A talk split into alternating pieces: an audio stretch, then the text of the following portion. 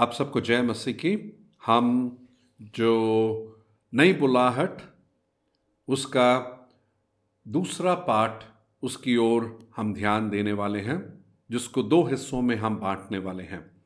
और आज पहला हिस्सा है, और इस पाठ का नाम है कि मैं परमेश्वर द्वारा भेजा गया।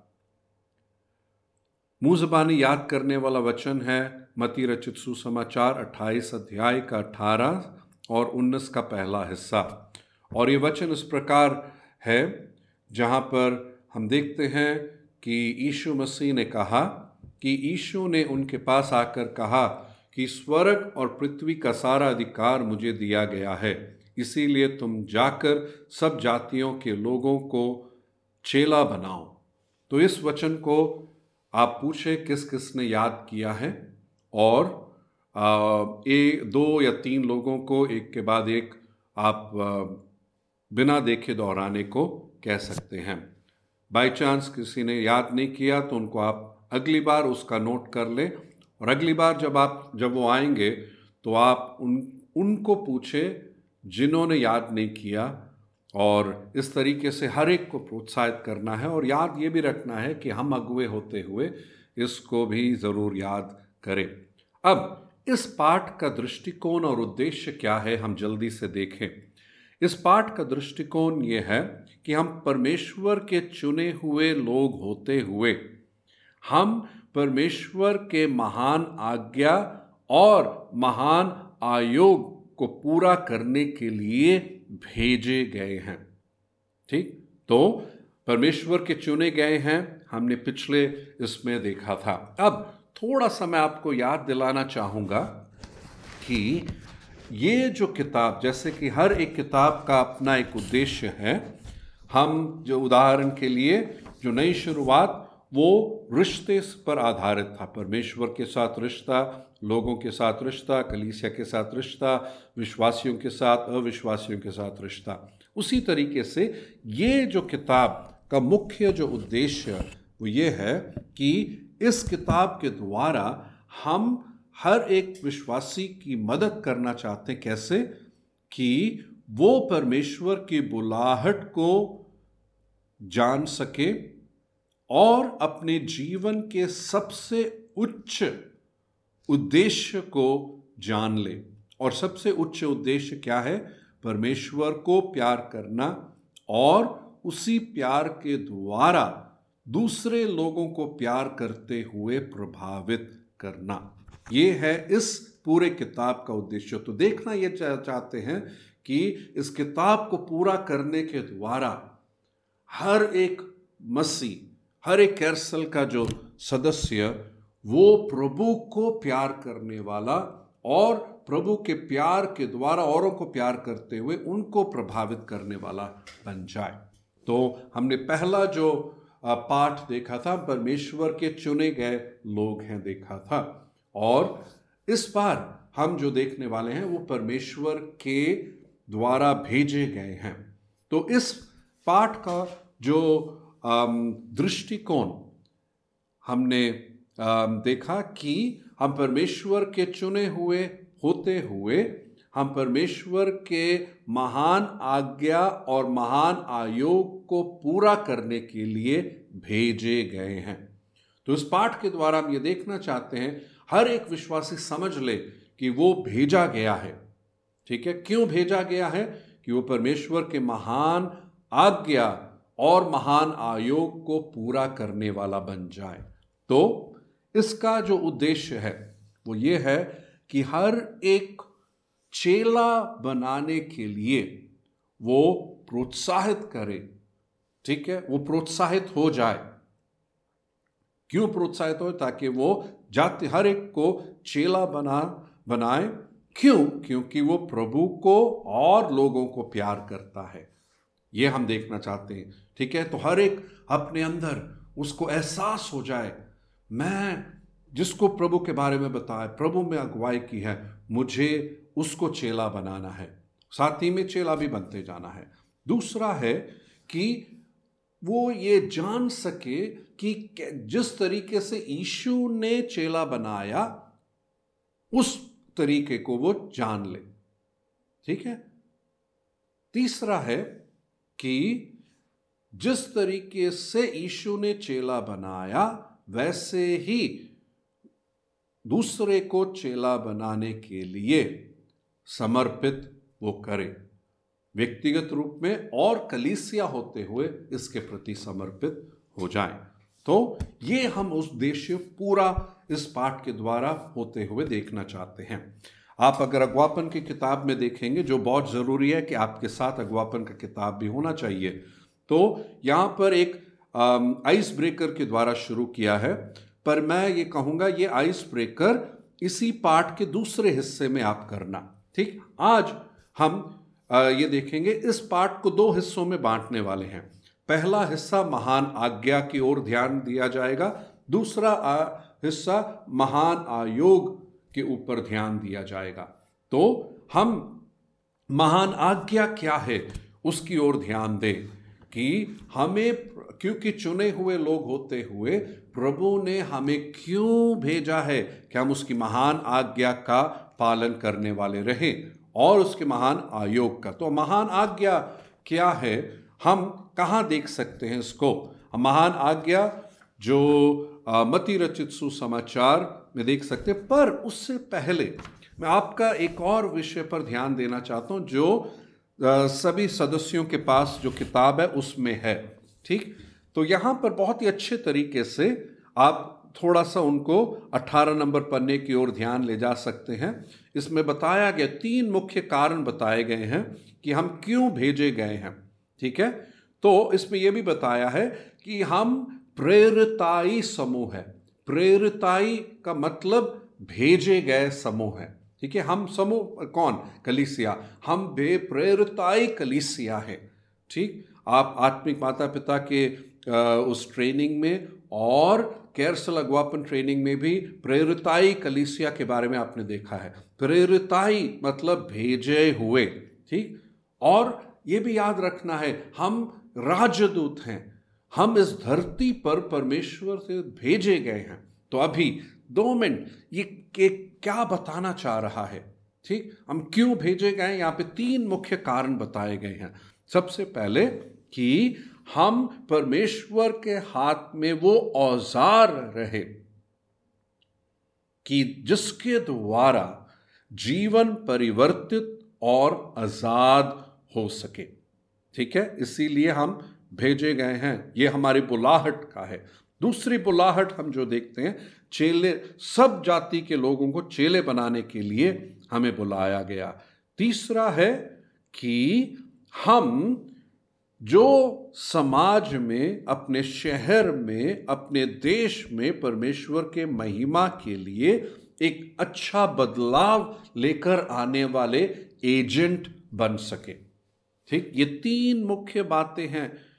जिसके, जिस बुलाहट को पूरा करने के लिए भेजे गए हैं। अब ये याद रखें, बहुत ज़रूरी है कि हर एक विश्वासी समझ, इसको समझ सके। चाहे जो भी पढ़ रहा है, जो भी काम कर रहे हैं, जो अपना बिज़नेस कर रहा है, जो अपनी जगह पर रहते हैं, चाहे घर पर हाउस वाइफ की तरह भी हैं, है ना? आप सबको ये याद रखना, समझना है, प्रभु ने आपको वहाँ भेजा है। ठीक है? बेशक आपके उस मोहल्ले में अपना घर होगा, पर आप याद रखना, वहाँ पर आप भेजे गए हैं। आप जहाँ काम कर रहे हैं, वहाँ पर सिर्फ़ कमाने के लिए आपको वो काम नहीं मिला है। आप जहाँ पढ़ रहे हैं, सिर्फ़ डिग्री प्राप्त करने के लिए वहाँ पर नहीं पढ़ रहे हैं, पर प्रभु के गवाह रहने के लिए वहाँ भेजे गए हैं। ठीक है? तो आप जब अपने काम के बारे में, पढ़ाई के बारे में, मोहल्ले में रहने के बारे में बिज़नेस जहाँ कर रहे हैं, आप सिर्फ़ कमाने के लिए, सिर्फ़ वहाँ पर मेरे अच्छा घर बार हो, ये सब सिर्फ़ उसके लिए नहीं है। प्रभु ने हमें भेजा है। हम यहाँ पर परदेसी हैं, याद रखना है। ठीक है? तो इस बात को क्लियर रखना बहुत ज़रूरी है। तो हम क्यों भेजे गए हैं? सबसे पहला हिस्सा, महान आज्ञा का पालन करने। अब यीशु के ज़माने में फरीसी और सदोकी थे जो धार्मिक, जो अगुए थे। और ये ऐसे अगुए थे, बहुत दिखावट का जीवन जीते थे।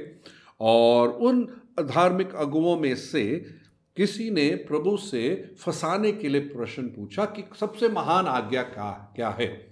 और प्रभु ने यही उत्तर मती रचित सुसमाचार 22 अध्याय के सैंतीस से लेकर उनतालीस में दिया। अब आप अपने ही ग्रुप में किसी भी नए व्यक्ति ना जो नया विश्वासी हो, उनको आप वो वचन ऊँची आवाज़ में पढ़ने के लिए कहें, ठीक है?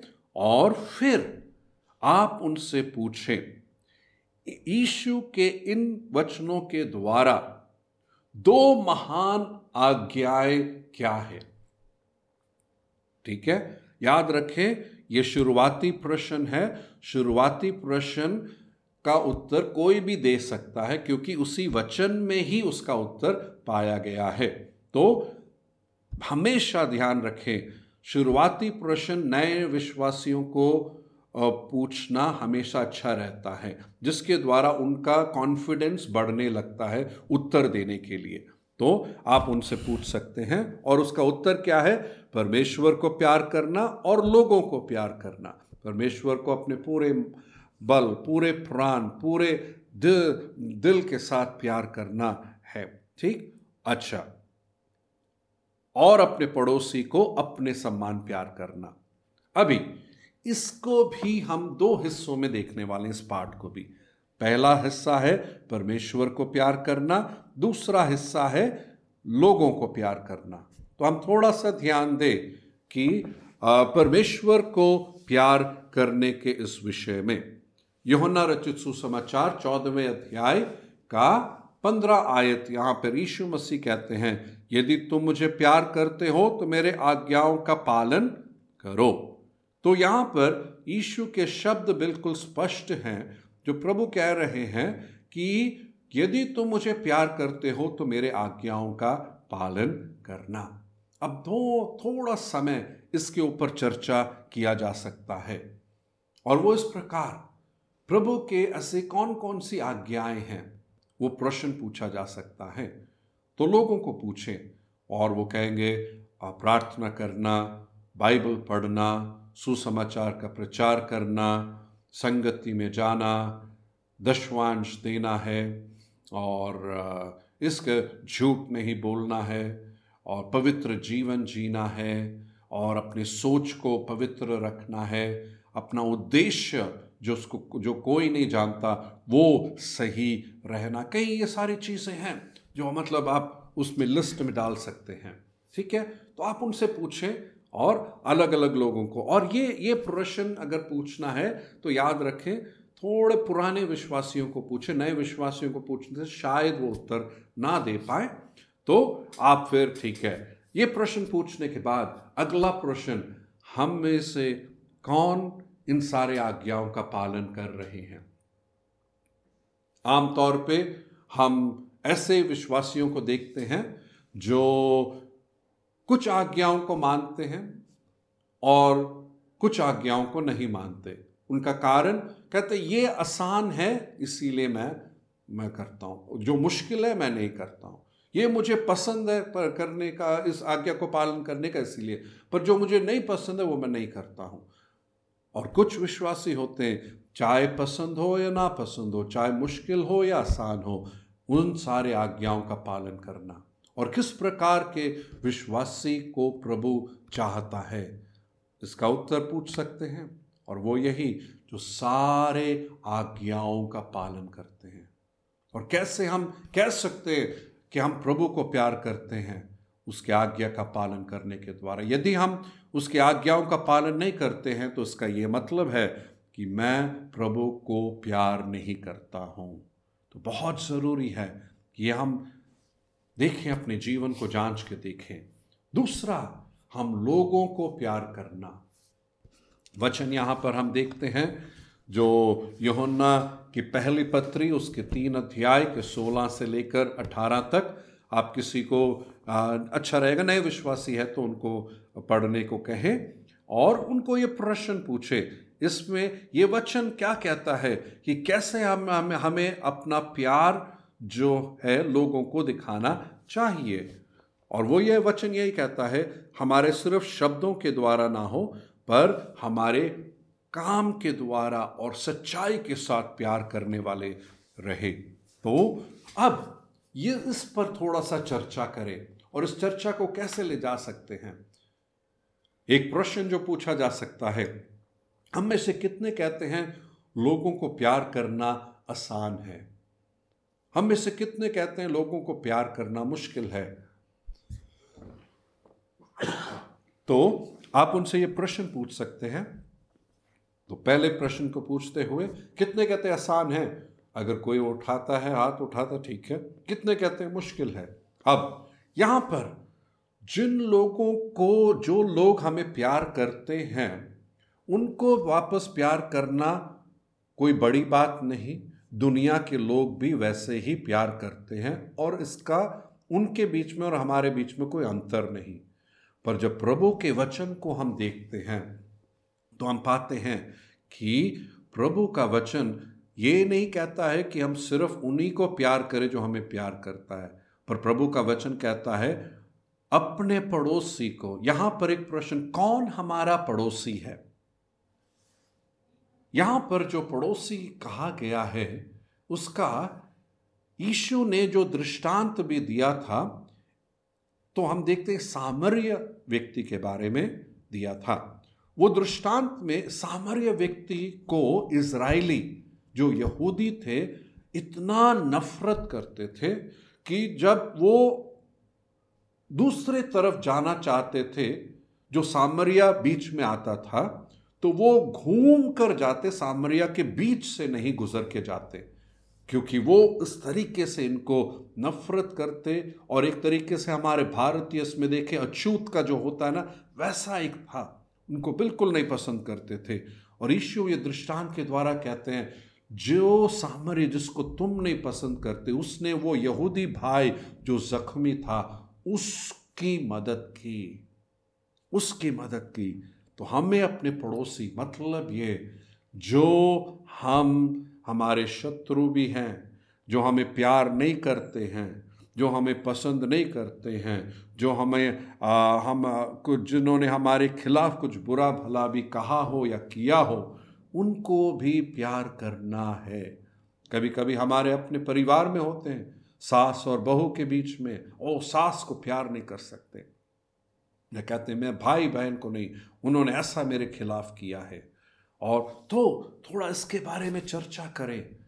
तो चर्चा इस पर होना चाहिए कि जिनको नहीं प्यार कर सकते हैं, हम उनको कैसे प्यार कर सकते हैं? ये एक प्रश्न पूछा जा सकता है। ऐसे क्या किया जा सकता है कि हम उनको प्यार करना शुरू कर सके? अब ये बात सच है कि उन लोगों को जो हमें प्यार नहीं करते, जो शत्रु हैं, जो बुरा भला हमारे खिलाफ कहते हैं और किया है, उनको प्यार करना आसान बिल्कुल नहीं है। पर प्रभु का वचन कहता है तो हमें पालन करना है। तो क्या किया जा सकता है? प्रश्न पूछें उनसे। वो कहीं कहीं उत्तर देंगे। मैं आपके सामने कुछ पॉइंट्स रखना चाहता हूँ।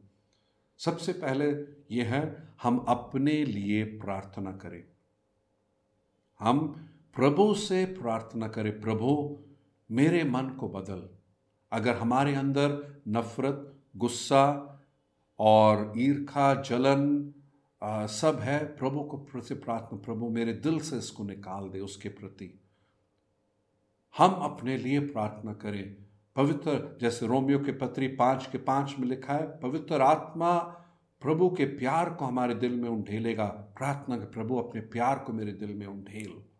दूसरा, हम उनके लिए प्रार्थना करना शुरू करें। उनके भलाई के लिए प्रार्थना करना शुरू करें। उनके तो तीसरा, उनके अंदर जो भली चीज़ है, उसको देखना शुरू करें। बहुत बार जिनको नफरत करते हैं, जिनको प्यार नहीं कर पाते हैं, हम उनकी बुराई ही देखते हैं और उससे ही हम कुड़ कुड़ते हैं। पर हम उनके अंदर की भलाई को देखना शुरू करें, जो हमारे मन को भी बदले का चौथा है, हम छोटे छोटे कदम उठाएँ उनके प्रति प्यार दिखाने के लिए। यदि वो हमारे खिलाफ कुछ बुरा करते हैं, शायद हम पहले बुरा करते थे पलट कर जवाब देते पलट कर गुस्सा करते पलट कर हम अपना दिखाते थे, पर अभी हम बदलना शुरू करें। पांचवा है कि जब हम ये कदम उठा रहे हैं, तुरंत उनके जीवन में बदलाव की उम्मीद ना रखें। शायद तुरंत ना आए, पर हम लगातार अच्छा करते रहे। क्या बाइबल कहती है कि बुराई का पलटा बुराई से नहीं, अच्छाई से करे धीरे धीरे उसमें उनके अंदर वो बदलाव आएगा। तो ये कुछ कदम उठा सकते हैं। तो इस तरीके से इस चर्चा को जारी रखें और लागू करने वाला प्रश्न पहला है, परमेश्वर के प्रति प्यार करने के लिए, ऐसा कौन से एक आज्ञा जो हम पालन नहीं कर रहे हैं? हम उसके लिए, उसका पालन करने के लिए अपने आप को समर्पण करें। वो चाहे उसी समय अगर उनको मन में आता है, नहीं तो घर में जाए, सोचें। और इस, वो ये पूरा हफ़्ता जो रह जाता है, अगले हफ़्ते, अगले बार मिलने टाइम तक, ऐसा कौन सा एक कदम उठाने वाले हैं उसका पालन करने के लिए?